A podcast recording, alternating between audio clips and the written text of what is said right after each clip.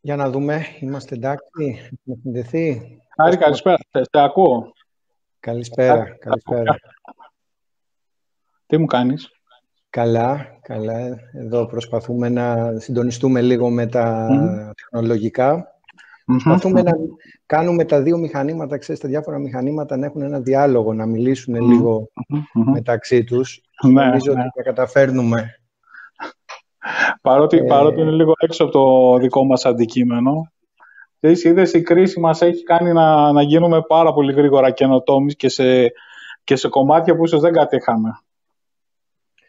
Ακριβώς, ακριβώς. Έτσι, μπαίνουμε να γνωρίσουμε καινούργια πράγματα, μπαίνουμε να προσαρμοστούμε κι εμείς έτσι, Μμμ. στα καινούργια πράγματα. Μμμ. Αυτό νομίζω το έχουμε δει και στις ε, θεραπείες μας, Κώστα. Ε. Μμμ, μμμ. Ναι, Δηλαδή ναι, ναι. από εκεί που ήταν ε, έτσι που είχαμε δια, διαζώσεις ε, τις θεραπείες και τους ανθρώπους που έρχονταν. Τώρα μπήκαμε και εμείς στη διαδικασία έτσι λίγο να κάνουμε αυτή τη διαδικτυακή τα, τις Skype θεραπείες. Κάποιοι άνθρωποι συνέχισαν, Μμμ. κάποιοι άνθρωποι δεν Ακριβώς. ε, συνέχισαν, ώσπου να επανέλθουμε όμως. Ακριβώς. Και, και ξέρεις τι, είναι το, είναι το πλαίσιο που πολλές φορές κανο- εμ, καθορίζει τα πράγματα. Δηλαδή, οι διαδικτυακές τεχνολογίες τώρα, α- όλες αυτές, το Skype και το Zoom και όλα αυτά τα, τα μηχανήματα και οι εφαρμογές τους και η τεχνολογία είναι όριμη σχεδόν εδώ και 15-20 χρόνια. Έτσι. Και α- απλά ήταν κάτι που το χρησιμοποιούσαμε ε, για κάποιες σπάνιες περιπτώσεις που δεν μπορούσαμε να έχουμε εύκολη πρόσβαση, για κάποιους ανθρώπους που θέλαμε να δούμε από το εξωτερικό ή τέλος πάντων από απομακρυσμένα σημεία. Και τώρα ήρθε αυτή η συγκυρία και μας ανάγκασε όλους να, να χρησιμοποιήσουμε ευρέως μια τεχνολογία η οποία μας έκανε κάπως ε, επιφυλακτικούς, είναι η αλήθεια, το προηγούμενο χρονικό διάστημα. Άρα, πολλοί είναι εξωτερικοί παράγοντες που μας ε, αναγκάζουν να, να τρέξουμε κάποια πράγματα που έμοιαζαν κολλημένα για χρόνια. Μμμ, μμμ. Είναι αυτό το πράγμα που όταν η ανάγκη τελικά προκύπτει, κάποια πράγματα αναθεωρούνται, Μμμ. ε, μπαίνουμε λίγο να δούμε με ένα άλλο μάτι και με μια άλλη οπτική και τις καταστάσεις και τα πράγματα και θα έλεγα ότι μπαίνουμε και να τα αξιοποιήσουμε και με ένα δικό μας τρόπο. Μμμ. Από εκεί δηλαδή που τα, όπως λες και εσύ τα είχαμε λίγο έτσι πιο, με, με ένα πιο φοβικό έτσι, συναίσθημα. Μμμ. Θα έλεγα τώρα ότι τα έχουμε φέρει και στα μέτρα μας και νομίζω ότι μπορούμε να τα αξιοποιήσουμε για το καλύτερο. Ακριβώς, ακριβώς. Ε, Και, και είναι γενικότερα αυτό το πλαίσιο, δηλαδή όταν ο άνθρωπος βρίσκεται σε καθεστώς κρίσης, κινητοποιεί δυνάμεις που συχνά αγνοούσε ότι είχε. Έτσι. Βρίσκει, ας πούμε, μέσα του ε, πόρους, βρίσκει κομμάτια του εαυτού που μέχρι τότε μπορεί να ήταν λίγο παραμιλημένα ε, για να αναδείξει δεξιότητες, ικανότητες ε, που πιθανά δεν ήξερε καν ότι τις είχε. Ε, είναι, είναι η ανάγκη της εποχής, είναι η ανάγκη και η, η, η, η ανάγκη μας οδήγησε όλους να, να, να, να βγούμε λίγο από το safe zone, Χάρη. Μμμ, Από τη, απ' τη, μμμ. απ' τη ζώνη ασφαλείας που ο καθένας έχει στη ζωή του για να αισθάνεται, για να αισθάνεται πιο άνετος και με λιγότερο στρες. Το κάναμε. Νο- νομίζω ότι το έχουμε κάνει μέχρι τώρα. Δεν, δεν είναι κάτι δηλαδή. για- Γιατί έχουμε, κάνουμε αυτή τη συζήτηση πλησιάζοντας. Νομίζω η αίσθησή μου είναι, δεν ξέρω αν συμφωνούν, αν συμφωνείς και εσύ και οι άνθρωποι που μας ακούν, ότι πλησιάζουμε τουλάχιστον σ- στο τέλος της πρώτης φάσης αυτής της περιπέτειας. Ε, α- α- άρα είμα- είμαστε λίγο πιο, πιο τυχεροί από άλλους συναδέλφους και από άλλες συζητήσεις που είχα ακούσει το προηγούμενο διάστημα, γιατί μπορούμε να- να κάνουμε και, και κάποιους μικρούς απολογισμούς σήμερα. Δεν είμαστε ακόμα στη- στην, στην αρχή αυτού του φαινομένου που όλα ήταν κάπως άγνωστα και ε, ε, α- απρόβλεπτα στην, στην πορεία της. Σήμερα νομίζω ότι έχουμε ένα κομμάτι γνώσης που μπορούμε να μοιραστούμε. Συμφωνώ σε αυτό που λες, ότι είμαστε στο πρώτο μέρος. Ε, και πόσες, πόσες εβδομάδες είμαστε τώρα, έτσι είμαστε τέσσερις, πέντε, πέντε Τέσσερις, εβδομάδες πέντε. περίπου που Μμμ. είμαστε σε αυτή την πρωτόγνωρη κατάσταση. Μια κατάσταση έτσι που νομίζω ότι ήρθε πολύ για να πούμε λίγο και σε τι κατάσταση ζούσαμε μέχρι τώρα, ώσπου να επανέλθουμε, ώσπου να έρθουμε δηλαδή σε αυτό το τωρινό. Ήταν μια έτσι πρωτόγνωρη κατάσταση που δεν την περίμενε κανένας και ε, από ό,τι έχω συζητήσει και με συναδέλφους και με ανθρώπους που, που δουλεύω, ήρθε πάρα πολύ ξαφνικά. Δηλαδή μπήκε ξαφνικά να ε, κόψει, θα έλεγα, κάποια πράγματα που είχαμε συνηθίσει να κάνουμε μέχρι τώρα στη ζωή μας και να μας εντάξει κάπως σε μια κατάσταση και ψυχολογική και πνευματική και σωματική και συμπεριφορική σε μια πρωτόγνωρη κατάσταση. Ε, και τα φυσικά όλα αυτά που έχουμε διαβάσει ήταν και αυτά, και αυτά πρωτόγνωρα. Δηλαδή, στο δυτικό κόσμο περίπου 4 δισεκατομμύρια άνθρωποι ήταν κλεισμένοι μέσα στα, μέσα στα σπίτια τους. Αυτό δεν έχει ξαναγίνει ναι, ναι. Ε, ποτέ. Και είναι και μια κατάσταση δηλαδή, που μας κάνει να αναρωτιόμαστε δηλαδή, τι σημαίνει αυτό και πώς μπορούσαν να ζήσουν αυτοί οι άνθρωποι. Απ' την άλλη υπήρχαν και πάρα πολλά θύματα σε όλο αυτό το κομμάτι, έτσι, για να δώσω μια σφαιρική έτσι, εικόνα του, του τι έχουμε ζήσει και να το συζητήσουμε λίγο μετά. Ε, θύματα που είχαμε έτσι πολύ, με πάρα πολύ ένταση περνάγαν από τις οθόνες μας και από τις ειδήσεις και έτσι ε, μας, μας επηρέαζαν κοινωνικές και οικονομικές αλλαγές ε, και σίγουρα, όπως είπα και πριν, ε, αλλαγές στην ψυχολογία και στην συμπεριφορά μας. Ουσιαστικά αυτό που παλεύαμε τώρα ήταν κάτι πρωτόγνωρο, αλλά και κάτι άγνωστο και κάτι αόρατο. Και όπως mm. ξέρεις και εσύ πολύ καλά, στο, στο χώρο μας, όταν κάτι δεν είναι ορατό, ε, είναι ίσως και πολύ πιο κίνδυνο από κάτι το οποίο είναι ορατό και μπορούμε να το διαχειριστούμε. Mm-hmm, Όντως είναι, είναι ένας πόλεμος ενάντια σε έναν αόρατο οχθρό. Έτσι. Ε, μπορούμε μόνο να, να πολεμήσουμε μόνο την, την αναπαράσταση. Μόνο, μόνο δηλαδή το, το, το νοητικό σχήμα που φτιάχνει ο καθένας μέσα ή την αφήγηση αν θέλεις. Ε, με άλλα λόγια, για το τι συνιστά για τον καθέναν μας αυτή η πανδημία, αυτή η απειλή, ο, ο καινούριος αυτός εχθρός, έτσι. Ε, αυτό σίγουρα δεν υπάρχει κάτι ιστορικά ανάλογο ώστε να κάνουμε, ε, να κάνουμε εύκολες αναγωγές. Οπότε συχνά, ε, ε, όταν, δεν έχουμε, όταν έχουμε μάλλον αυτή την ένδια εξωτερικών ερεθισμάτων, προσφεύγουμε οι άνθρωποι λίγο στη φαντασία μας, λίγο στους μύθους, λίγο στις, στις ιστορίες έτσι, τις πιο φαντασιακές μας για να ως μια πρώτη προσπάθεια να ανακτήσουμε κάποιον έλεγχο μέσα σε μια κατάσταση που μας φαίνεται τελείως ε, εκτός ελέγχου. Έτσι. Ε, κάπως έτσι νομίζω ότι ξεκίνησε ε, όλο αυτό το πράγμα και βέβαια από τη στιγμή που ο εχθρός δεν είναι πλέον πρώτο πυλόν αλλά έχει μπει μέσα από το σπίτι μας, δηλαδή είναι ένας εχθρός που περνάει από τις πόρτες. Ένας εχθρός που μπαίνει στο σπίτι με, με τα ψώνια του σούπερ μάρκετ. Ένας εχθρός που μπορεί να μπει στο σπίτι μας απλά με μια κοινωνική επαφή. Ε, Άρα και οι άμυνες που χτίζουμε ε, είναι, είναι πάρα πολύ δύσκολες από τη στιγμή που κανένα από τα, από τα οχυρά που θεωρούσαμε μέχρι, μέχρι την εποχή που ξεκίνησε όλο αυτό ισχυρά, ισχυρό ας πούμε και απροσπέλαστο, είδαμε ότι τελικά δεν είναι ακριβώς έτσι τα πράγματα. Δηλαδή, ό,τι και όπου πίσω, από, από, ό,τι και να έχουμε οχυρωθεί από πίσω, μάλλον ε, ήρθε αυτή η κατάσταση να μας πει ότι δεν, δεν είναι τίποτα αρκετό, ότι, ότι χρειαζόμαστε δηλαδή να, να βάλουμε κάποιες άλλες προβληματικές στο μυαλό μας, ίσως να φτιάξουμε κάποια καινούρια νοήματα σε σχέση ε, γενικότερα με το, με το ποιοι είμαστε και τι θέλουμε από τη ζωή.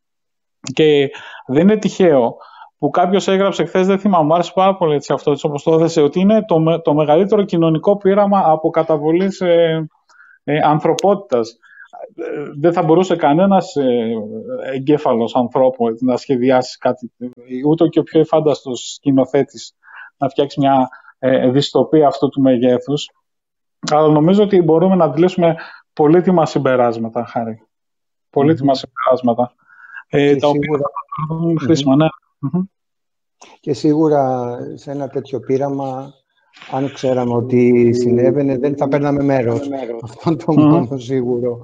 Ε, ναι. Ε, είμαστε, και οι επιστήμονες και τα, και τα υποκείμενα της παρατήρησης πάνω σε αυτό το πράγμα.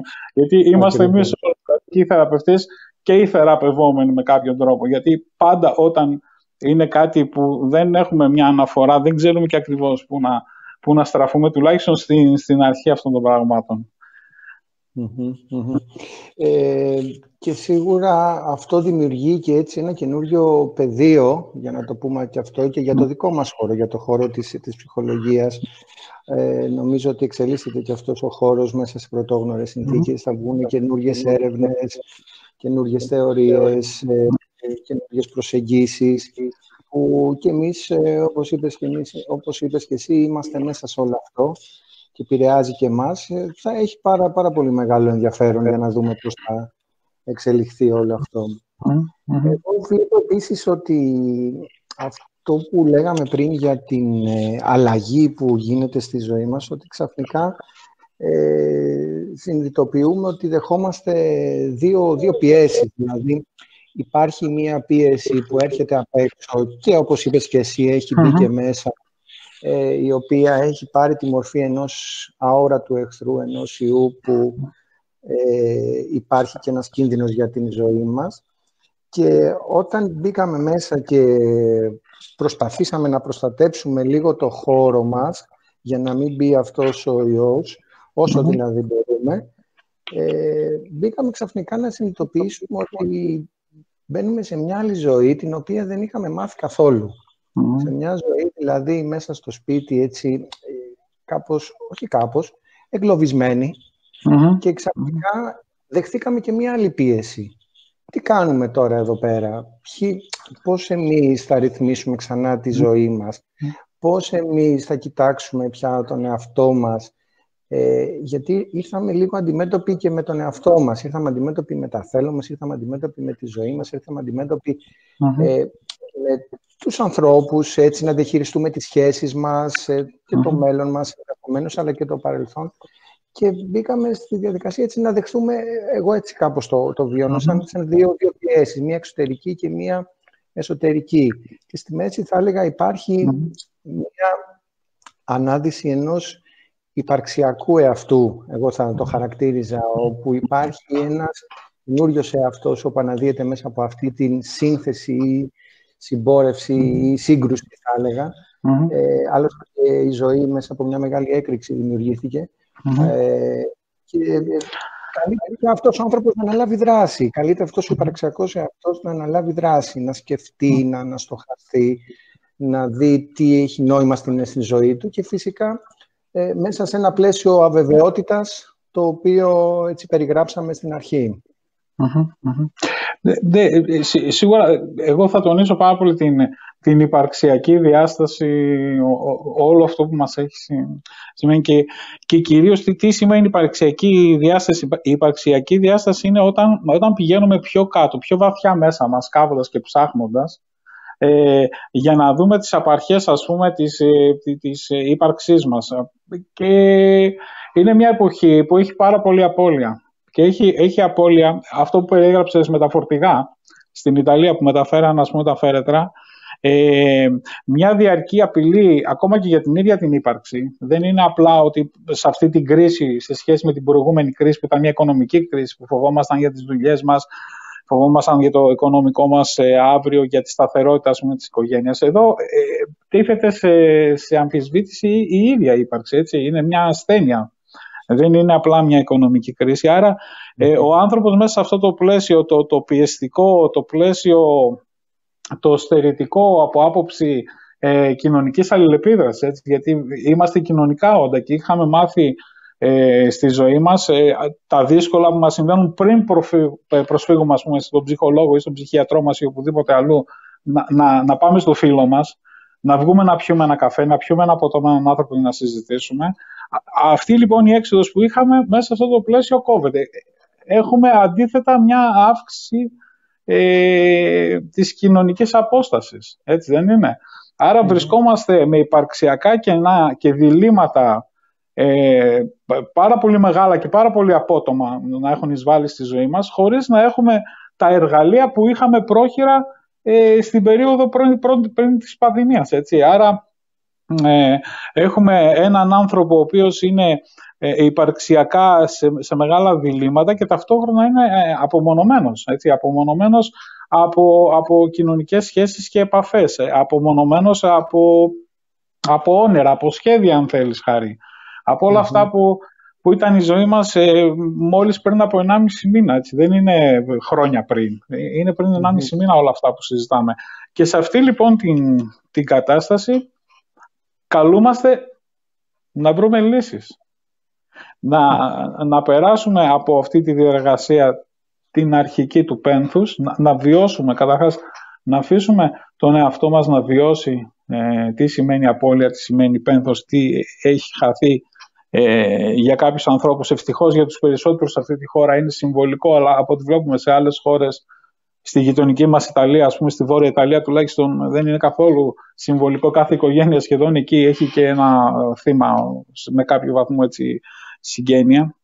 Άρα να, να περάσουμε από αυτό το, το στάδιο στο οποίο ίσως τώρα βρισκόμαστε για να, για να προσπαθήσουμε να φτιάξουμε καινούργια νοήματα γιατί οι άνθρωποι χάρη νομίζω ότι μπορούμε να ζήσουμε με την άγνοια και την αβεβαιότητα. Το έχουμε κάνει χιλιάδες χρόνια, έτσι. Χιλιάδες χρόνια ζούσαμε χωρίς επιστήμη, χωρίς ε, να ξέρουμε τον κόσμο, αλλά δεν μπορούμε να ζήσουμε χωρίς να βρίσκουμε κάποια νοήματα σε αυτά που συμβαίνουν μέσα μας και σε αυτά που συμβαίνουν γύρω μας. Είναι και οι δύο διαστάσεις πάρα πολύ σημαντικές κατά μένα. Βέβαια, βέβαια. Ε, έχουμε ζήσει ξανά τέτοια, όχι παρόμοια κρίση, φυσικά ποτέ δεν έχουμε ξαναζήσει παρόμοια κρίση αλλά έχουμε περάσει από, από κρίσεις. Έχουμε βρεθεί, όπως είπες και εσύ έτσι, πολύ εύστοχα σε περιβάλλοντα, σε περιβάλλοντα ε, αβεβαιότητας. Ας, ας μην ξεχνάμε και τη μεγάλη οικονομική κρίση που είχαμε περάσει τώρα πριν από 10 χρόνια και στην Ελλάδα. Και ε, αξίζει λίγο να αναρωτηθούμε για τις κρίσεις γενικότερα που έχει περάσει και ο καθένας μας ατομικά αλλά και συλλογικά και να δούμε Άρα, άρα χάρη συγγνώμη, σε, σε διακόπτω, αλλά με, με όρους, ας πούμε, έτσι, της εποχής, με όρους ε, ε, ιατρικούς ήμασταν λίγο εμβολιασμένοι. Είχαμε, είχαμε κάποια αντισώματα ίσως, έτσι. Σωστά. είχαμε κάποια αντισώματα. Είχαμε κάποια εμβόλια, ναι. ναι. Ε, βέβαια δεν ξέρω και πόσες ασθένειες μπορούμε να αντέξουμε. Ναι, ναι. Ίσως δεν ήταν για αυτήν. Διαστα, διασταυρούμενη ευαισθησία νομίζω το λένε αυτό οι γιατροί, αν δεν κάνω λάθος. ναι, ναι. Ειδικά όταν υπάρχει κάτι τέτοιο που, μας, ε, που νομίζω ότι και σε ένα πιο υπαρξιακό επίπεδο, όπως λέγαμε πριν, ε, διαπερνά ενδεχομένως και τον πυρήνα μας και μας κάνει να αμφιβάλλουμε και για, τη, και για τις σταθερές που είχαμε μέχρι τώρα στη ζωή μας. Έτσι, για το νόημα και όλα αυτά τα πράγματα τα οποία παίρνουν ξανά υπό καθεστώς αμφισβήτησης και με μια καινούργια οπτική για να τα ξαναδούμε. Αλλά και με μια ε, έτσι, πώς να το πω, μια αδυναμία σύλληψης μιας διαχρονικής ταυτότητας. Δηλαδή, σαν να διακυβεύεται κάπως η, ταυτότητά μας ε, και στο παρελθόν και στο παρόν και, και στο μέλλον. Ειδικά όταν έρχονται τέτοιες ειδήσεις που μας λένε ότι όλο αυτό ε, μπορεί να μας ε, σκοτώσει και πρέπει να πάρουμε και τόσο έτσι, σημαντικά μέτρα περιορισμού. Ε, μπαίνουμε λίγο να αναρωτηθούμε για το ε, για το τελικά τι έχουμε φτιάξει μέχρι τώρα και τι από όλα αυτά που έχουμε mm. δομήσει ε, μπορεί να έχει ένα νόημα. Δηλαδή, ότι έχουμε κάποια όρια. Όσες φορές και η επιστήμη δηλαδή να μας πει ότι μπορεί να ελέγξει, ας το πούμε, και τα πάντα και όσα εμβόλια και αντισώματα να έχουμε, τελικά αυτό που νομίζω ότι φαίνεται είναι ότι δεν μπορούμε να ελέγξουμε τα πάντα. Άρα ερχόμαστε αντιμέτωποι με μια μεγάλη υπαρξιακή αλήθεια, η οποία λέει ότι εδώ στο μικρό κόσμο μας αδυνατούμε να ελέγξουμε, αδυνατούμε να βάλουμε κάποια ώρα και σαφώς τα πράγματα έρχονται απ' έξω. Και εδώ είναι το ε, ερωτημα και όλο αυτό που κάνουμε σήμερα εδώ πέρα, πώς εμείς μπορούμε να επιδείξουμε ανθεκτικότητα για να μπορούμε να αντιδράσουμε σε όλο αυτό και πώς να το ναι. Αυτό τώρα, ε, τώρα λαμβάνοντας τη σκέψη από την, από την εμπειρία μας χάρη ως ε, ψυχολόγοι και θεραπευτές αυτά τα χρόνια η, ο έλεγχος είναι μια πολύ βαθιά ανάγκη του τραυματισμένου ανθρώπου, έτσι δεν είναι; Δεν ξέρω αν συμφωνείς σε αυτό. Δηλαδή οι τραυματισμένοι άνθρωποι έχουν πολύ μεγάλη να ελέγξουν ε, σε ποια βάση. Στη βάση το ότι θέλουν να εξασφαλίσουν ότι οι συνθήκες που τους οδήγησαν στο τραύμα τους δεν θα επαναληφθούν. Και ένα πολύ μεγάλο κομμάτι και μια δυσκολία της, της θεραπείας των ανθρώπων με, με βαθιά ψυχικά τραύματα είναι, είναι ακριβώς αυτή. Δηλαδή να τους βοηθήσεις να εμπιστευτούν και πάλι. Να, να πάρουν κάποια ρίσκα, γιατί εμπιστοσύνη ε, έτσι έχει μέσα την έννοια της πίστης, επομένως έχει ένα κομμάτι που εξορισμού δεν μπορεί να είναι ελεγχόμενο. Ε, Και αν αυτό είναι το ζητούμενο για μας τώρα, σε τι μπορούμε δηλαδή, από πού μπορούμε να αντλήσουμε ε, να αντλήσουμε δύναμη, να, να, να αντλήσουμε ε, κουράγιο και, και να μπορέσουμε κυρίως να, να ξαναφτιάξουμε νοήματα ώστε να μπορέσουμε να, να ξανακάνουμε όνειρα για το αύριο. Ε, είναι, είναι δηλαδή κατ' εμέ μια, μια βουτιά, μια βουτιά έτσι, το λέω συμβολικά προς τα μέσα, έχοντας όμως το βλέμμα μας στραμμένο προς τα έξω. Και, και, και εξηγώ λίγο έτσι για να, για να μην δημιουργώ σύγχυση με αυτό που είπα, ότι είναι σίγουρα κάτι αναστοχαστικό, κάτι που μας βάζει να ψάξουμε τις απαρχές μας και βαθιά υπαρξιακά τα νοήματά μας, αλλά ταυτόχρονα μας φέρει ως μέρη μιας ε, αλληλένδετης αλυσίδας ανθρώπων, σχέσεων και πραγμάτων τα οποία είναι έξω από μας. Άρα ενώ, ενώ βυθιζόμαστε για να κάνουμε αυτή την ε, αυτογνωστική μας διαργασία, ταυτόχρονα κοιτάμε προς τα έξω, στη, στις σχέσεις μας. Ε, γιατί τα, τα, τα σημαντικά, τα νοήματα τα μας κατ' εμέ προκύπτουν από την, απλή, ε, από την απάντηση μόνο στην απλή ερώτηση ποιος είναι δίπλα μου, δηλαδή ποιος αυτή τη στιγμή ή τι είναι αυτό που με κρατάει. ετσι το, το, έχω, το έχω κατανοήσει τουλάχιστον αυτές τις μέρες σκεφτόμενος και εγώ λέω για όλα αυτά που, που συμβαίνουν. Και τι όλα από, από όλα αυτά τα πράγματα που είχα στη ζωή μου ή τις σχέσεις που είχα στη ζωή μου, έτσι, είναι εν τέλει τόσο σημαντικό ώστε να το θέλω και μετά από αυτή την εμπειρια Είναι σίγουρα μεγάλα ερωτήματα αυτά, δεν είναι πράγματα που θα απαντηθούν έτσι με ένα ναι ή με ένα όχι. Ε, έτσι είναι πιο πολύ αφηρημένες σκέψεις. Αλλά είναι η εποχή, νομίζω, έτσι που μας έχει βάλει να σκεφτούμε λίγο κάποια πράγματα. Ναι.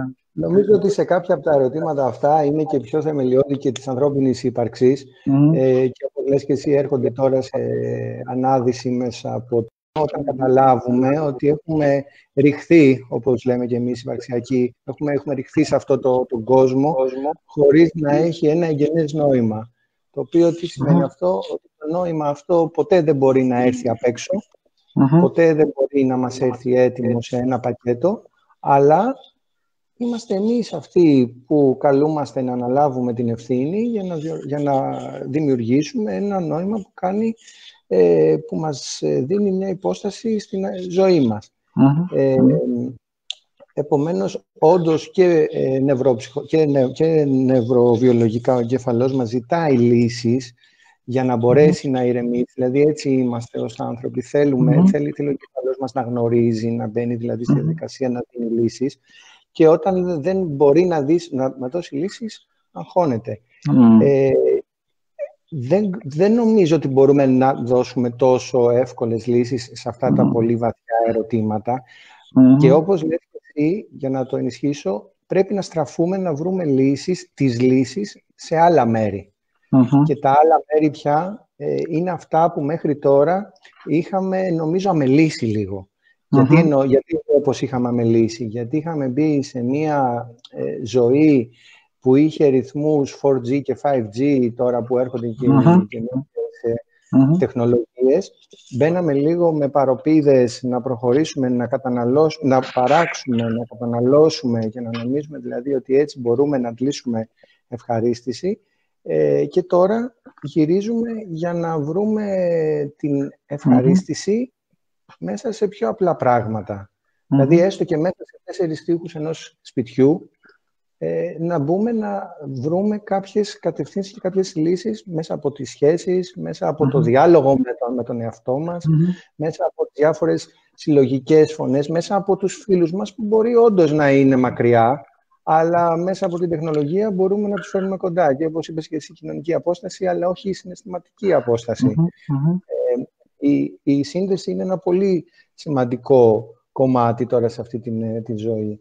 Ε, και νομίζω ότι ε, έτσι είναι και κάπως, ε, για να το φέρουμε λίγο και με το θέμα που έχουμε έτσι, λίγο εδώ πέρα, να το φέρουμε λίγο και στο νόημα της ψυχικής ανθεκτικότητας, που που έχουμε πει ότι θα συζητήσουμε. Θα συζητήσουμε ναι. Και να πούμε δηλαδή μέσα σε, σε όλα αυτά τα, τα πράγματα ότι να δώσω ένα, ένα πλαίσιο ότι επειδή όντως είναι πρωτόγνωρο δεν υπάρχουν κάποιες σωστές ή λάθος αντιδράσεις τις οποίες κάθε άνθρωπος δηλαδή μπορεί να έχει. Άρα δεν μπορεί να κριθεί ένας άνθρωπος από τις αντιδράσεις του. Ε, μπορεί όμως να αρχίσει να καλλιεργεί μια ψυχική ανθεκτικότητα.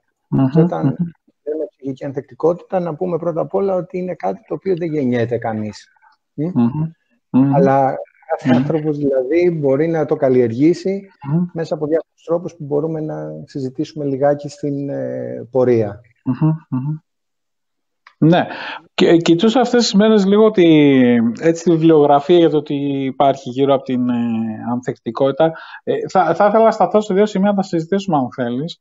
Το ένα είναι ότι γενικά υπάρχει μια μεγάλη δυσκολία να οριστεί την, η, η ψυχική ανθεκτικότητα. Ίσως και γι' αυτό υπάρχουν και δυσκολίες να κάνουν ε, μεταέρευνες ή ξέρεις, ε, να, να δουν ας πούμε ε, γιατί ο κάθε ένας συγγραφέας ίσως είχε ένα δικό του τρόπο τέλος πάντων να, να, να, να ορίζει το τι είναι η ψυχική ανθεκτικότητα. Σε γενικές γραμμές είναι η ικανότητα, η δεξιότητα, είναι κάτι που αποκτάται, είναι κάτι που έχουμε, είναι σίγουρα ένα κομμάτι του εαυτού σε σχέση με το περιβάλλον που μεγαλώνουμε. Η ικανότητά μας, ας πούμε, να μπορούμε να αντέχουμε στις, στις αντικσότητες της, ε, της ζωής. Έτσι. Άρα είναι ε, κάτι το οποίο αναπτύσσουμε σίγουρα με τα χρόνια. Ε, δεν γεννιόμαστε με αυτό. Ε, ίσως κάποια χαρακτηριστικά μας βέβαια να ευνοούν ε, την, ψυχική, την ψυχική ανθεκτικότητα. Ας πούμε το να είμαστε εξωστρεφείς είναι ένας παράγοντας έτσι, που βοηθάει. Αλλά σίγουρα ε, φτιάχνεται με την πορεία, φτιάχνεται με τα χρόνια και φτιάχνεται με την εμπειρία. Και εδώ είναι μια εμπειρία ζωής η οποία μπορεί να φτιάξει ψυχική ανθεκτικότητα όχι τόσο στο ατομικό επίπεδο του τι έχω πάθει εγώ, τι έχει πάει θέση, τι έχει πάθει ο καθένας, τι έχει διαχειριστεί στη ζωή του, αλλά σε ένα μεγάλο κοινωνικό φαινόμενο που, που αφορά δισεκατομμύρια ανθρώπους σε όλο το πλανητη Και νομίζω ότι και τώρα έχουμε τις λύσεις και τους τρόπους για να δημιουργήσουμε, για να καλλιεργήσουμε, για να το πω καλύτερα, αυτή την ανθεκτικότητα σε σχέση και με παλιότερες φορές. Ε, εγώ θα το έλεγα, για να συνεχίσω αυτό, αυτό, mm. αυτό την σκέψη σου μετά από έτσι, εγώ και πηγές που αναζητησα ότι έχει σχέση και με την ε, ευκαμψία μας και με την ελαστικότητα δηλαδή που μπορεί να δείχνουμε όταν έρχονται κάποιες ε, στρεσογόνες καταστάσεις. Ακριβώς, ακριβώς. Αυτό το παράδειγμα που χρησιμοποιώ πάντα στις παρουσιάσεις είναι όταν, σαν, το, σαν το στάχι, ας το πούμε, που λυγίζει από τον αέρα, αλλά Α, δεν σπάει. Και τι γίνεται μετά όταν, όταν δεν σπάει, επανέρχεται. Και επειδή το στάχι είναι εντελώς διαφορετικό από τον ανθρώπινο οργανισμό, ε, σε εμάς, εγώ θεωρώ ότι όταν επανερχόμαστε και ανακάμπτουμε, θεωρώ ότι έχουμε εμπεριέξει κάποια από τα πράγματα αυτά και αν δεν λειτουργήσουν τραυματικά για να μας κρατήσουν πίσω, μπορούμε να τα συνθέσουμε και να τα μεταβολήσουμε για να γίνουμε και καλύτεροι άνθρωποι. Ακριβώς. Και καλύτεροι όχι άνθρωποι με την ε, γενική έννοια του όρου, αλλά πιο, πιο ανθεκτικοί, καλύτερες προσωπικότητες, να μπορούμε να διαχειριζόμαστε καλύτερα τις καταστάσεις, να έχουμε καλύτερες ε, γνωστικές δεξιότητες και σαφώς εκτελεστικές δεξιότητες. Ε, και όπως ξέρεις πολύ καλά, για να πω και αυτό, ε, ναι, ναι από το βιβλίο και του Βίκτορ Φράνκλ και έχει πει και ο Νίτσε, όποιος ε, έχει ένα γιατί για να ζήσει, μπορεί να αντέξει και κάθε Και αυτό έχει να κάνει δηλαδή και με το τι στόχους μπορούμε να βάζουμε στη ζωή μας για να αντέξουμε αυτές τις δύσκολες καταστάσεις σε ένα γενικότερο πλαίσιο. Εγώ στέκομαι λίγο σε αυτό που είπες για την, ε, ε, για την ανθεκτικότητα σε σχέση με την ελαστικότητα έτσι, και την, ε, πολλές φορές όταν, ε, όταν οι άνθρωποι ε, παθαίνουμε στη ζωή μας έτσι, δύσκολες καταστάσεις και μας δημιουργούνται ε, ψυχικά τραύματα, σκληραίνουμε ε, ως ένας αμυντικός μηχανισμός έτσι, για να αντέξουμε. Αυτή η σκληρότητα όμως όταν έρχεται και μας ακολουθεί στη ζωή στο μέλλον δεν, δεν μας βοηθάει γιατί το, το σκληρό δεν είναι ανθεκτικό. το σκληρό μπορεί να σπάσει. Το, στο, ε, ε, ένα, ένα κομμάτι ξύλο, ας πούμε, ε, αν το βρέξεις δεν υπάρχει περίπτωση να το σπάσεις, έτσι, γιατί η μαλακώνει και γίνεται πολύ ελαστικό. Είναι ακριβώς αυτή η έννοια, ότι για να είμαστε ανθεκτικοί θα πρέπει να μαλακώσουμε, όχι να σκληρύνουμε. Θα πρέπει δηλαδή μέσα μας να βρούμε τρόπους να προσεγγίσουμε τα καλύτερα μας κομμάτια, τα, τα κομμάτια ε, που μπορούν να, να βοηθήσουν και τον εαυτό μας και άλλους ανθρώπους. Ε, ε να, να βρούμε λίγο την, ε, την ανθρώπινη πλευρά του, του, του εαυτού μας, αν θέλεις, τον ανθρωπισμό μας. έχει ένα πολύ ωραίο, δεν ξέρω αν έχεις δει το Stalker του Ταρκόφσκι, που έχει ένα πάρα πολύ ωραίο παράδειγμα από αυτό, από αυτό ακριβώς που συζητάμε, που λες μια φάση όπου ο, ο πρωταγωνιστής λέει ότι οτιδήποτε γίνει σκληρό ε, δεν είναι φτιαγμένο για να, για να ζήσει, για να επιβιώσει. Ε, και ότι η, η, μαλακότητα, η ελαστικότητα είναι αυτό που προάγει την, ε, τη ζωή. Και αυτό είναι ένα παράδειγμα που και εγώ στα δικά μου σεμινάρια το χρησιμοποιώ πάρα πολύ. Γιατί νομίζω έτσι ένα ωραίο, ε, μια ωραία μεταφορά ας πούμε, αυτού που, που συζητάμε τώρα. Και αυτό που λες με την ε, σκληρότητα, ε, θεωρώ ότι έχει να κάνει και με κάποια άλλα πράγματα που είπαμε πριν, όπως ένα κομμάτι είναι και η σύνδεση με τους άλλους ανθρώπους. Δηλαδή ένας άνθρωπος που υπομένει ή αντιμετωπίζει πολύ, πολύ δύσκολες καταστάσεις, ε, δεν μπορεί να το αντιμετωπίσει μόνος του, όπως και τώρα, σήμερα, εδώ πέρα, σε αυτή την κατάσταση που ζούμε. Είναι μια κατάσταση που δεν μπορεί να την αντιμετωπίσει κανείς μόνος του.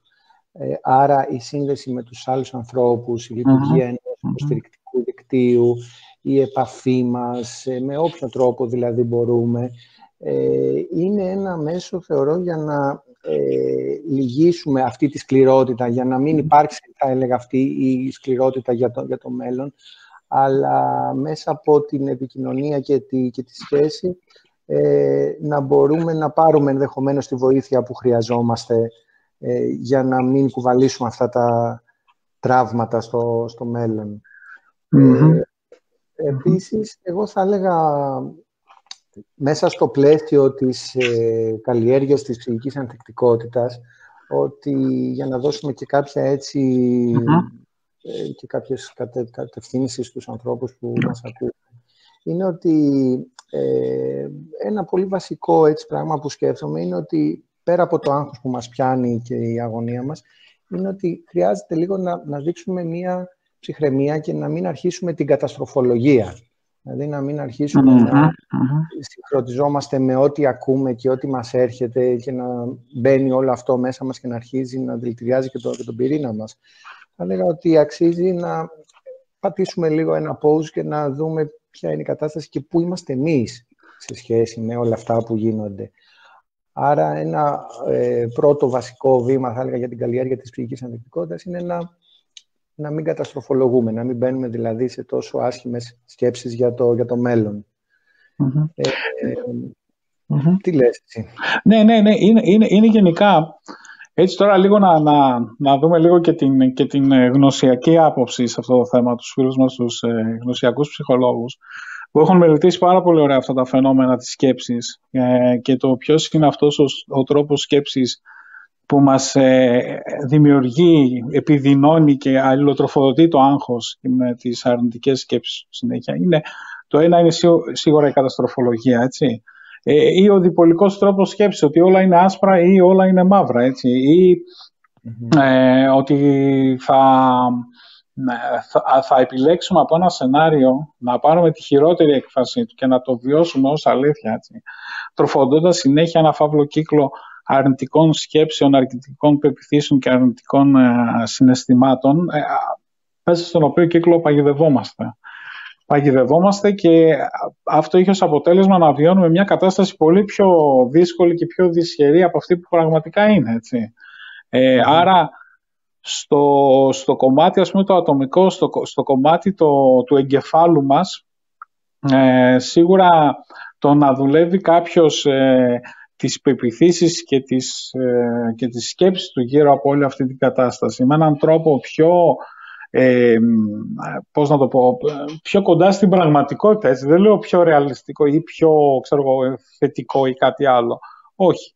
ε, έχουμε πρόσβαση σήμερα σε ένα πλήθος πληροφοριών. Έτσι. Πρέπει να μπορούμε να είμαστε θέσει να επιλέξουμε από πού θα ενημερωθούμε. Ε, ποιος είναι αυτός που λέει, από ποια θέση μιλάει, τι μπορεί να μας δώσει αυτή η πληροφορία που πήραμε, πώς θα την χρησιμοποιήσουμε, πώς θα τη μοιραστούμε με άλλους.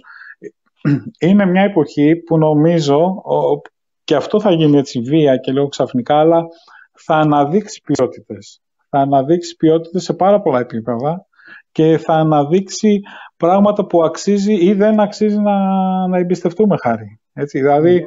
θα μας βοηθήσει ε, η κρίση να, να, να καταλάβουμε πράγματα που αν δεν γινόταν αυτή η κρίση ίσως να μας έπαιρνε δεκαετίες, ίσως να μην τα καταλαβαίναμε και ποτέ ας πούμε, έτσι, με αυτή την έννοια.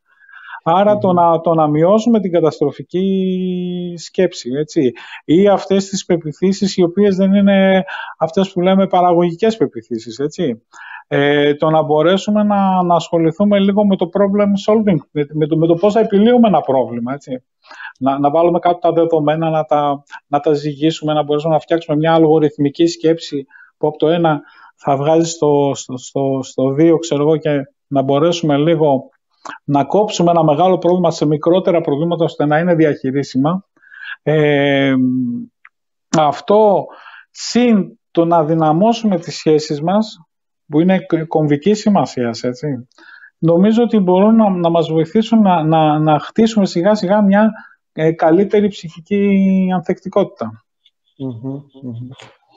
Βέβαια, βέβαια. Ε, και μέσα σε αυτό το δίπολο που λες για το άσπρο ή μαύρο που οι άνθρωποι δυστυχώς το έχουν, σαν τις απόλυτες ε, εγώ πιστεύω ότι το άσπρο ή το, ή το μαύρο είναι πράγματα που έχουμε ακούσει, που έχουμε μάθει, που μας έχουν δοθεί, mm-hmm. χωρίς ε, ταυτόχρονα να έχουμε ψάξει εμείς να βρούμε τι σημαίνει εκεί πέρα, τι, τι είναι αυτό που θέλουμε. Και νομίζω ε, ότι αυτό που εμείς ψάχνουμε και ο ίδιος ο δικός μας, ο αυθεντικός εαυτός, είναι κάπου στη μέση, είναι κάπου εκεί ενδιάμεσα στο άσπρο και στο μαύρο. Είναι αυτός ο, ο τρόπος δηλαδή να δούμε και άλλες λύσεις, αλλά όχι να τις δούμε μόνο, αλλά να τις παράξουμε και εμείς οι ίδιοι αυτές τις λύσεις.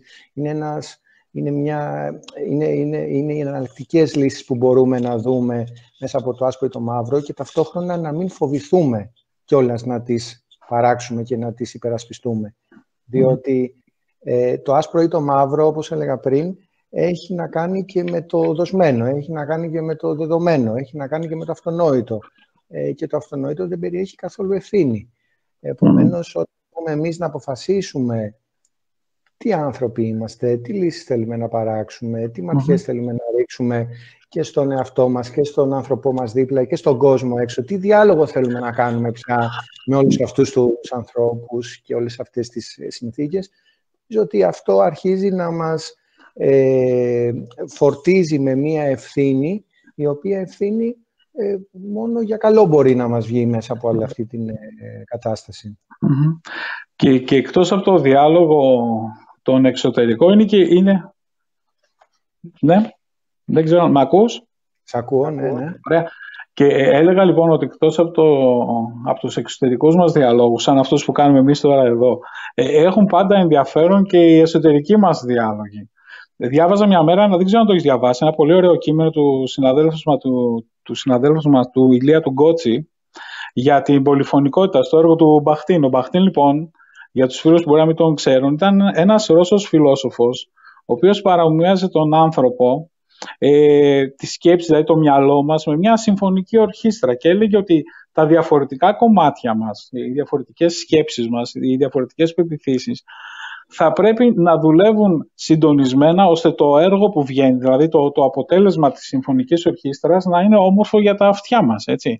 Αν λοιπόν αυτοί οι εσωτερικοί μας διάλογοι δεν μπορούν να μπουν σε αυτά τα πλαίσια του συντονισμού, άρα γίνονται συνέχεια φωνές που ένας θέλει να ανέβει πάνω από τον άλλον έτσι, ή μια σκέψη να υπερτερεί της άλλης, πολλές φορές δημιουργούμε και εσωτερικά και εξωτερικά ένα χάος, μια αναρχία έτσι, και μια που άργα ή γρήγορα θα μας οδηγήσει σε σύγχυση.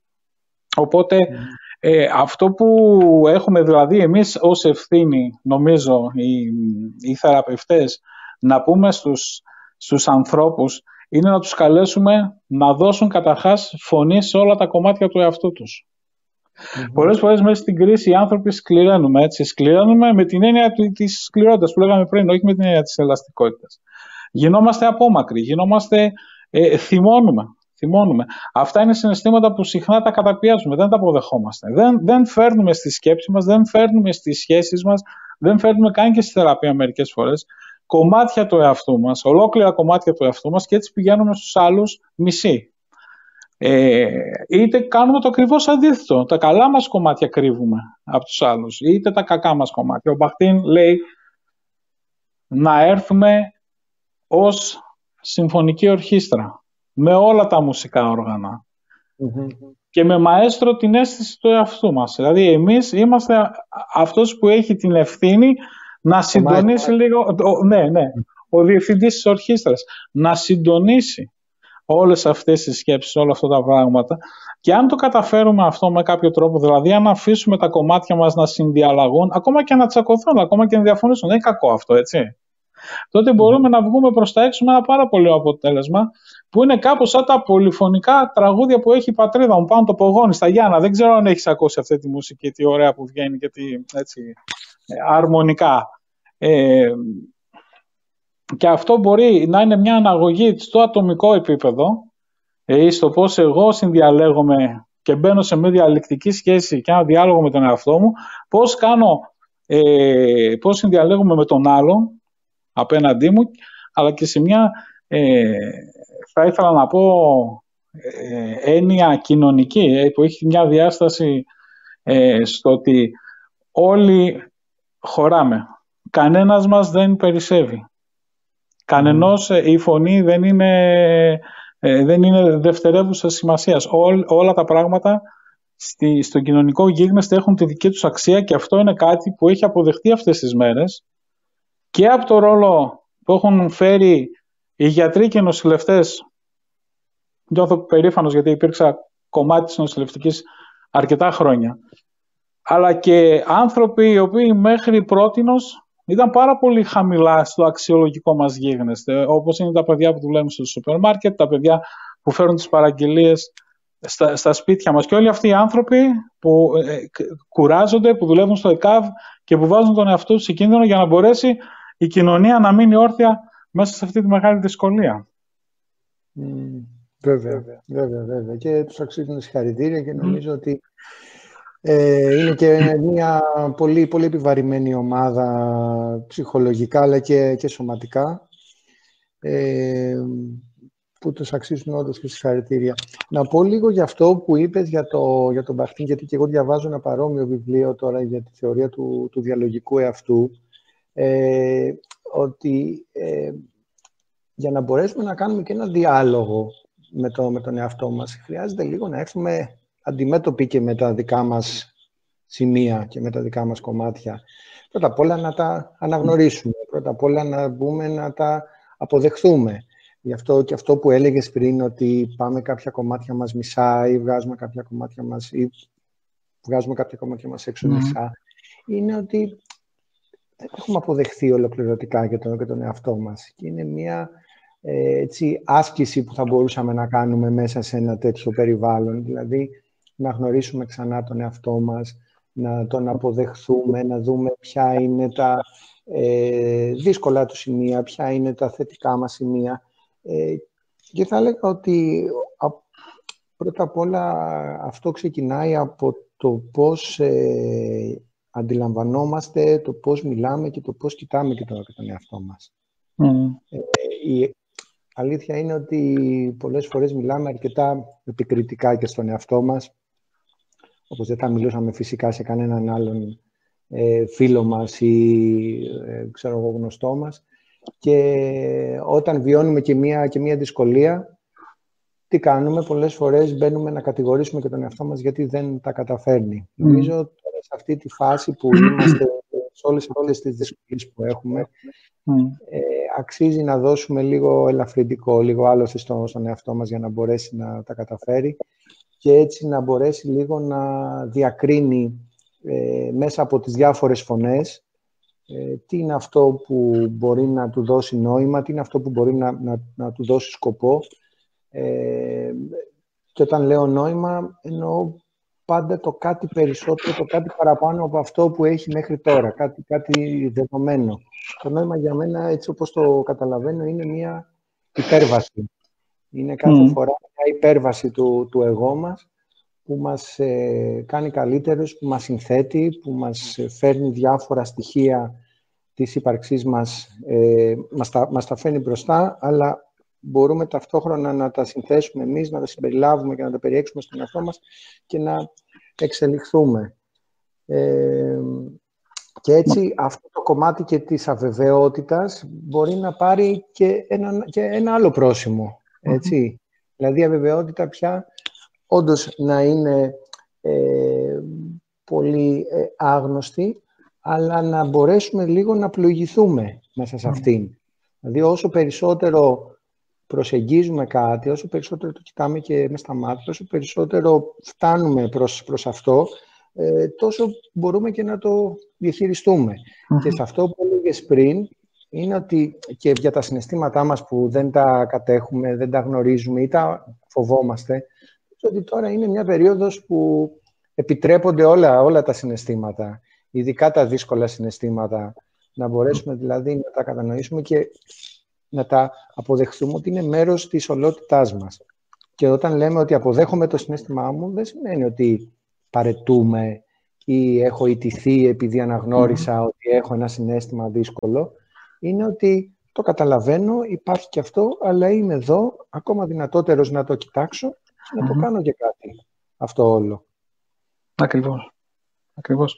Ακριβώς και, και αυτή η, πο, η πολυλογική, η πολυδιάστατη αίσθηση του εαυτού. Ε, μας φέρνει πολύ μακριά από το, διπολισμό της προηγούμενης Ε, δηλαδή, όταν σκέφτεσαι έτσι με, με, με αυτόν τον τρόπο, όταν βάζεις στη σκέψη σου πολλούς παράγοντες, είναι δύσκολο να, να παρασυρθείς σε αυτή την ωραία έτσι, παγίδα που φέρνει η σκέψη όλα ή τίποτα. Γιατί η σκέψη όλα ή τίποτα φέρνει μια ψευδέστηση ε, κατοχής, σιγουριάς, γνώσης, έτσι, και θεωρείς ότι το ξέρεις, το κατέχεις.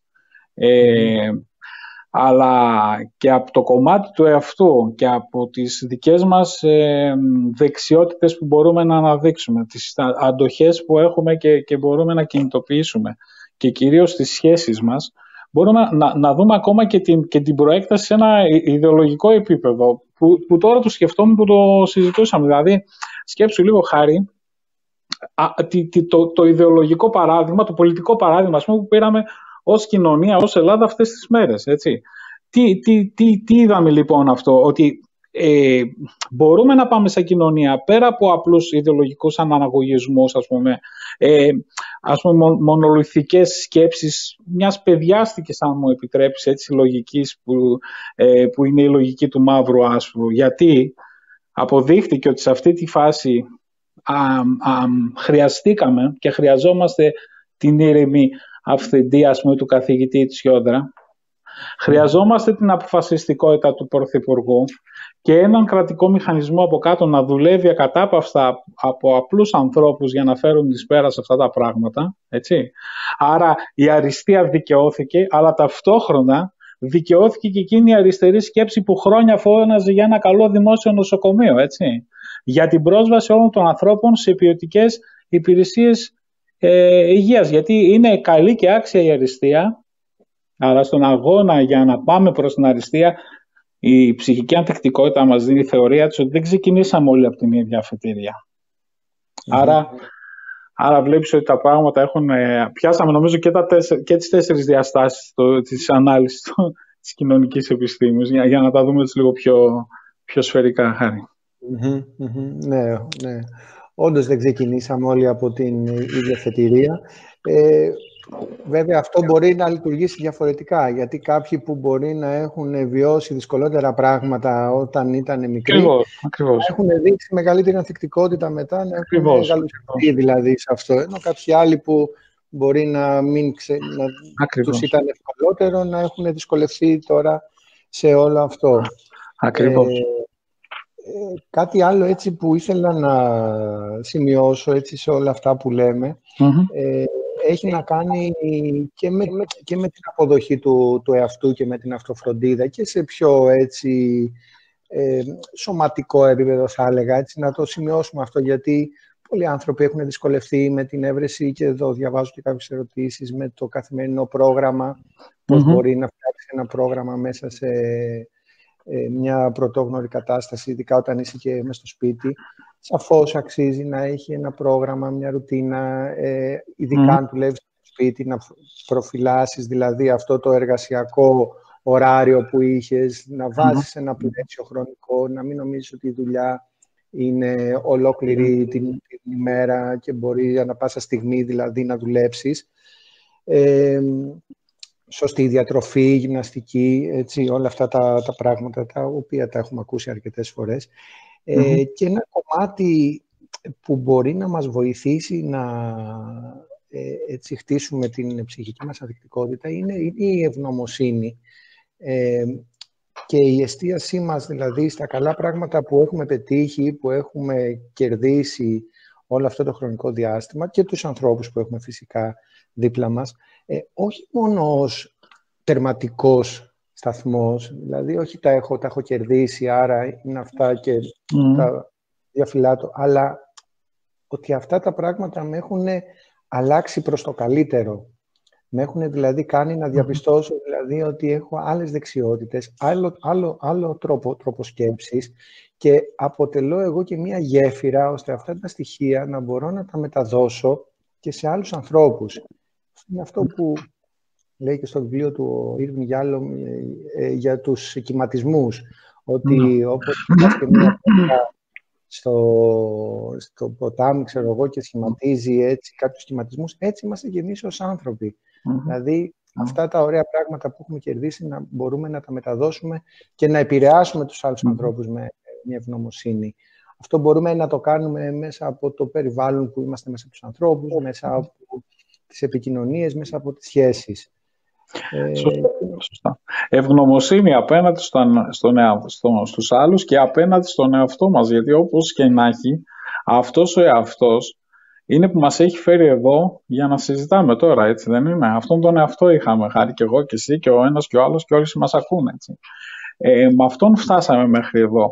Και ας είμαστε ε, ακούω και εγώ πολλές φορές αυτό έτσι, και σαν ερώτηση και από αφηγήσεις ανθρώπων που γνωρίζω πόσο δύσκολο είναι να δουλεύεις με τα παιδιά στο σπίτι κτλ. κτλ, κτλ. Ας αυξήσουμε λίγο την ικανότητά μας να αντιμετωπίζουμε το, τον, τον εαυτό μας με, με, με πιο θετικό συνέστημα, με, με μεγαλύτερη κατανόηση. Α, ας, Ας, ας μας δώσουμε το δικαίωμα σε αυτή τη φάση τουλάχιστον να είμαστε κάτω από τα στάνταρ που είχαμε συνηθίσει να είμαστε. Και αυτό επίσης είναι πολύ μεγάλη κουβέντα. Ε, είναι πολύ σημαντικό, χαρακτηριστικό η ικανότητα που έχουμε ως ανθρώπινο είδος να προσαρμοζόμαστε σε κάθε συγκυρίες, έτσι.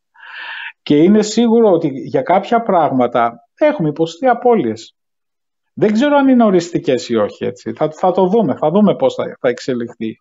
Θα δούμε πώς θα είναι οι δουλειές μας την επόμενη μέρα. Θα δούμε πώς θα είναι τα ταξίδια μας την επόμενη μέρα. Θα δούμε πώς θα είναι η σχέση μας ή οτιδήποτε άλλο την επόμενη μέρα. Επί του παρόντος, ας αρκεστούμε στο ότι είμαστε εδώ, είμαστε ζωντανοί, παλεύουμε να είμαστε καλά, παλεύουμε να αυξήσουμε την ψυχική μας ανθεκτικότητα και γι' αυτό ας είμαστε ευγνώμενες.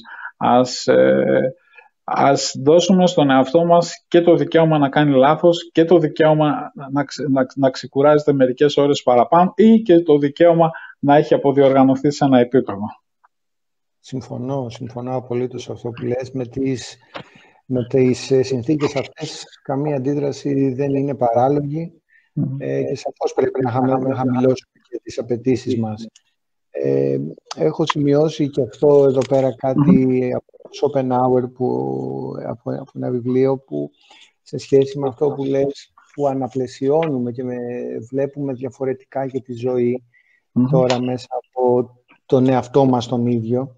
Ε, έχει σημειώσει τρεις υπαρξιακές διαπιστώσεις που μας βοηθούν να κατευθυνθούμε προς, προς τα βαθύτερα ζητήματα του εαυτού. Ε, η, η πρώτη είναι να συνειδητοποιήσουμε αυτό που κατέχουμε. Δηλαδή ότι τα υλικά αγαθά είναι απατηλά. Ότι όσο περισσότερα υλικά αγαθά έχουμε, τόσο δηλαδή ε, αρχίζουν αυτά και μας κατέχουν. Ε, και όσα περισσότερα ζητάμε, άρα επομένως δεν μπορούμε να ευχαριστηθούμε με τίποτα. Είναι σαν το νερό της θάλασσας. Πόσο περισσότερο mm. τόσο περισσότερο διψάμε. Ε, αυτό που αντιπροσωπεύουμε στα μάτια των άλλων. Ε, η γνώμη των άλλων, η, ε, η κόλαση είναι η άλλη που λέει και ο Σάρτρε, ότι πάντα μπαίνουμε σε μια κατάσταση να, να δούμε τι σκέφτονται οι άλλοι για μας ε, και πώς μας βλέπουν οι άλλοι, ώστε να μπορούμε να συνεπάρξουμε μαζί τους σε μια σχέση και ξεχνάμε τον εαυτό μας. Και φυσικά αυτό που είμαστε. Τελικά, τι, τι θα βγει από όλο αυτό. Ε, σαφώς δεν μπορούμε να κοιτάμε προς το μέλλον, γιατί και το μέλλον είναι αβέβαιο. Το μέλλον δεν το γνωρίζουμε και σαφώς θα εξαρτηθεί και από, τα, και από το κοινωνικό-οικονομικό πλαίσιο. Αλλά όπως λέω και εγώ και στους ανθρώπους με τους οποίους δουλεύω, ε, το πάμε βήμα-βήμα. Πάμε λίγο να σταθεροποιηθούμε σε αυτή την κατάσταση, να δούμε τι συμβαίνει, τι μπορούμε να ελέγξουμε μέρα με τη μέρα, να μπούμε στη διαδικασία δηλαδή να οχυρωθούμε ξανά δηλαδή από όλα αυτά που ζούμε. Ε, δεν χρειάζονται μελλοντικά σχέδια, δεν χρειάζονται δηλαδή να ε, αγωνιούμε. Μπορεί, μπορεί, μπορεί να μπούμε σε ένα πώς λίγο για να δούμε κάποια πράγματα στο εδώ και τώρα, να υπογήσουμε την όλη, την όλη κατάσταση. Και θεωρώ ότι το άμεσο μέλλον το οποίο έρχεται σε λίγες μέρες ε, και όλοι λένε μια επιστροφή στην κανονικότητα, νομίζω ότι η κανονικότητα δεν θα είναι ποτέ πια κανονική. Έτσι όπως την ξέραμε. Ε, για πράγματα θα έρθουν. Εμείς θα κληθούμε, όπως είπες και εσύ, πολύ σωστά, να προσαρμοστούμε, Κώστα, σε αυτά τα καινούρια. Ε, Αλλά είμαστε εδώ. Αυτό είναι το σημαντικό. Ναι, και βλέπω μια πολύ ενδιαφέρουσα ερώτηση του φίλου του Χαράλαβου, που είναι Λέει δηλαδή είναι ο Λίκης, τώρα μην τη διαβάσω όλη γιατί είναι ε, λίγο μακροσκυλής. Τι χρειάζεται κάποιος για να προστατευτεί όταν το προσωπικό του νόημα χαθεί ή για να βρει ένα νόημα που δεν πρόκειται να χαθεί; Θα ήταν δυνατόν ή καλύτερα κάποιος να παρατήσει την ιδέα ενός υπερβατικού νοήματο και να ζει με απόλυτο αυθορμητισμό, χωρίς σχεδιασμό, για έναν ανώτερο στόχο; Ε, πάρα πολύ ενδιαφέρον ε, η τοποθέτηση που έρχεται από μια σκέψη του, του Καμί και μια και πιάσαμε το Σάζερ, ήταν αδύνατο να μην έρθει και ο, ο δίδυμος στο καμί. Ε, ε, εγώ, δεν, δεν βάζω τόσο πολύ τη σκέψη μου στην, στην υπερβατική ιδέα ενός, ε, ε, μιας ανώτε, ενός ανώτερου σκοπού, ενός ανώτερου στόχου. Ε, συμφωνώ με τους υπαρξιστές στο κομμάτι ότι είμαστε μηχανές παραγωγής νοήματος. Δηλαδή έχουμε ανάγκη ε, ε, να, να καταλαβαίνουμε τι σημαίνει αυτό το νόημα είναι επί της ουσίας το τι σημαίνει πίσω από το οτιδήποτε. Ε, και γιατί αυτό είναι σημαντικό για κάποιον άνθρωπο, έτσι δεν είναι. Δεν πιστεύω τόσο στην υπερβατική λογική του νοήματος. Ε, δηλαδή και ο υπαρξισμός δεν ήθελε κατ' εμέ να γίνει μια, μια, ε, πώς να πω, μια αντίδραση απέναντι σε μια θεολογία που λέει ότι ο κόσμος φτιάχτηκε από το Θεό, άρα ο κόσμος εμπεριέχει το νόημά του μέσα στη, στην παρουσία του Θεού. Έτσι. Ε, και επομένως δεν χρειάζεται να φτιάξετε ιδιαίτερα νοήματα, ο κόσμος νοηματοδοτείται ακριβώς στην παρουσία του Θεού. Εγώ πιστεύω ότι πέρα από τα υπερβατικά τα οποία δεν έχω αγγίξει ιδιαίτερα, δεν μπορώ να πω ότι έχω φτάσει σε τέτοια σημεία να το ψάξει τόσο βαθιά, είναι πώς μπορούμε να αναπροσαρμόζουμε τους στόχους μας πιο απλά, πιο πρακτικά, πιο καθημερινά, όχι τόσο υπερβατικά, πώς μπορούμε δηλαδή να, να αντλούμε ικανοποίηση από πράγματα τα οποία είναι σημαντικά για μας. Και αυτό είναι δύσκολο να μπει σε αντικειμενικούς κανόνες. Πολλές φορές οι άνθρωποι ρωτάνε τους ψυχολόγους πες μου τι να κάνω εδώ, πες μου τι να κάνω εκεί. Εσύ ξέρω εγώ ε, έχεις δει αυτό, έχεις δει το άλλο, έχεις μιλήσει με εκατοντάδες ανθρώπους. Πες μου, πες μου, πες μου. Είναι πολύ δύσκολο να σου πω γιατί δεν μπορώ να ξέρω το δικό σου αξιακό σύστημα και το δικό σου σύστημα νοηματοδοτήσεων. Μπορεί αυτό που θα σου πω να κάνει πάρα πολύ καλά για το χάρη ή για μένα, όταν το δοκίμασα να δούλεψε πάρα πολύ καλά και για σένα να μην βγάζει απλά νόημα.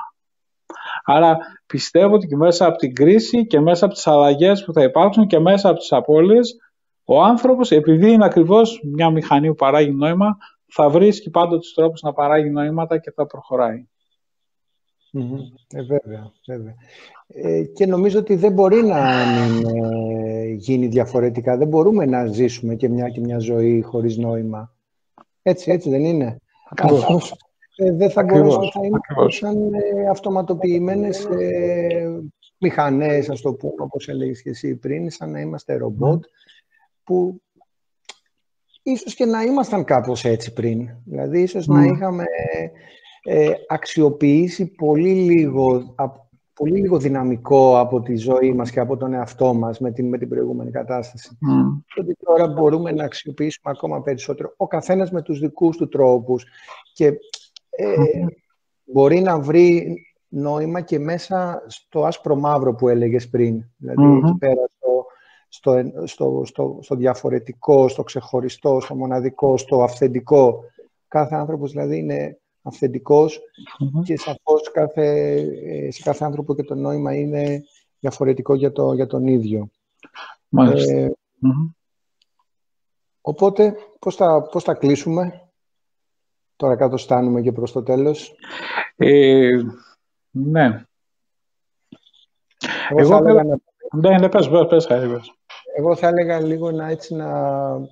Ε, να μπούμε να δούμε, ε, εγώ, εγώ θα πρότεινα να δούμε ξανά ποια είναι η ουσία της ζωής προσωπικά για τον, για τον καθένα. Mm. Δηλαδή, τι, τι, πάλι δηλαδή επανερχόμαστε στο, στο νοημα Ε, τι είναι αυτό δηλαδή πρώτα απ' όλα που μας έχει φέρει ως εδώ, τι είναι αυτό που μας έχει κάνει να ξεπεράσουμε όλες τις κρίσεις που είχαμε στην ζωή μας, γιατί όλοι έχουμε κρίσεις ποιες είναι αυτές οι δεξιότητες που μας έχουν ε, κάνει να έχουμε λυγίσει, αλλά να μην έχουμε σπάσει, αλλά ταυτόχρονα να έχουμε ανακάμψει και να είμαστε εδώ ακόμα πιο, πιο δυνατοί. Και νομίζω ότι θα βγούμε δυνατότεροι από, από όλο αυτό. Ε, είναι η σύνδεση, είναι οι άνθρωποι μας, είναι η επικοινωνία, είναι, ο, είναι η υπέρβαση του φόβου να αφήσουμε από τα παλιά και να είμαστε ανοιχτοί ώστε να μπορέσουμε να υποδεχθούμε κάτι, κάτι καινούριο, αλλά να το φέρουμε κι εμείς στα μέτρα μας, ώστε να μας κάνει νόημα. Ναι. ναι. Συμφωνώ απόλυτα, συμφωνώ απόλυτα και, και να, να χρησιμοποιήσω και λίγο από την, από την κοινωνιολογία που, που μάθαμε ως, ως φοιτητές στο, στο πάντιο. Έτσι. Γιατί για μένα, εκτός από το ατομικό και το σχεσιακό, έχει μεγάλο πάντα ενδιαφέρον και το κοινωνικό, έτσι. Και για μένα κομβικής σημασίας είναι η προφύλαξη της κοινωνικής συνοχής που βασίζεται πάντα σε αρχές και αξίες που εκπορεύονται από, από τα ανθρωπιστικά ιδεώδη. Δηλαδή, είναι αδιανόητο να ακούς ανθρώπους επιστήμονες, ας πούμε, και να λένε στο εξωτερικό φτωχό στην Ελλάδα, δεν ακούστηκαν τέτοιες φωνές, ότι okay, δεν πειράζει, ας θυσιάσουμε και μερικούς 60 πλάσας, ας θυσιάσουμε μερικούς καρκινοπαθείς, έτσι κι αλλιώς το προσδόκιμό τους είναι πάρα πολύ μικρό. Όχι, δεν θα θυσιάσουμε κανέναν, μπορούμε να τον σώσουμε. Ακριβώς, αυτό. Βέβαια, βέβαια. Όλοι, όλοι χωράμε, όλοι, όλοι, για όλους ε, θέλουμε να είμαστε εδώ, με όλους μπορούμε να συνδεθούμε και δεν περισσεύει κανένας. Ακριβώς. Ε, εγώ θέλω να σε ευχαριστήσω για αυτή την συζήτηση έτσι, που κάναμε σε αυτή την πρώτη διαδικτυακή έτσι, συνάντηση μέσα από το psychologynow.gr. Ε, να ευχαριστήσουμε και το, τον κόσμο, έτσι. Ναι, αρκετά, αρκετά σχόλια. Okay. Ε, θεωρώ ότι ήταν επιτυχημένο. Νομίζω ότι θα μπορέσουμε να το, να το επαναλάβουμε και κάποια Φυσικά. στιγμή. Και με, με, με, μεγάλη, με μεγάλη χαρά και εγώ χάρη σε ευχαριστήσω πάρα πολύ για την πρόσκληση έτσι από την άνεση του καθιστικού μας να, να μιλάμε, να κάνουμε μια χαλαρή συζήτηση και κάποιοι άνθρωποι, αρκετοί άνθρωποι που μας παρακολούθησαν, ελπίζω να έχουν πάρει κάτι, κάποιες ιδέες. Δεν, ε, πραγματικά θυμάσαι και από όταν το σχεδιάζαμε αυτό δεν θέλαμε να βγούμε ως ειδικοί, κάντε αυτό, κάντε εκείνο, κάντε το άλλο. Δεν είναι αυτό το σκεπτικό και δεν είναι αυτή η προσέγγιση και η στάση επιστημονική αλλά και η στάση ζωής που γενικότερα έχουμε σαν άνθρωπο, γιατί σε ξέρω αρκετό, αρκετό καιρό τώρα, Χάρη. Και εγώ, και εγώ. Ευχαριστώ, ευχαριστώ πάρα πολύ. Ευχαριστώ, ευχαριστώ. Θα τα πούμε ξανά. Ευχαριστούμε πολύ όλο και, το, και τον κόσμο. Κλείνουμε και το, το βίντεο νομίζω θα είναι εκεί πέρα ούτως Θα είναι, όποιος θέλει να το δει. Καλό σας βράδυ. Γεια σου Κώστα. Γεια.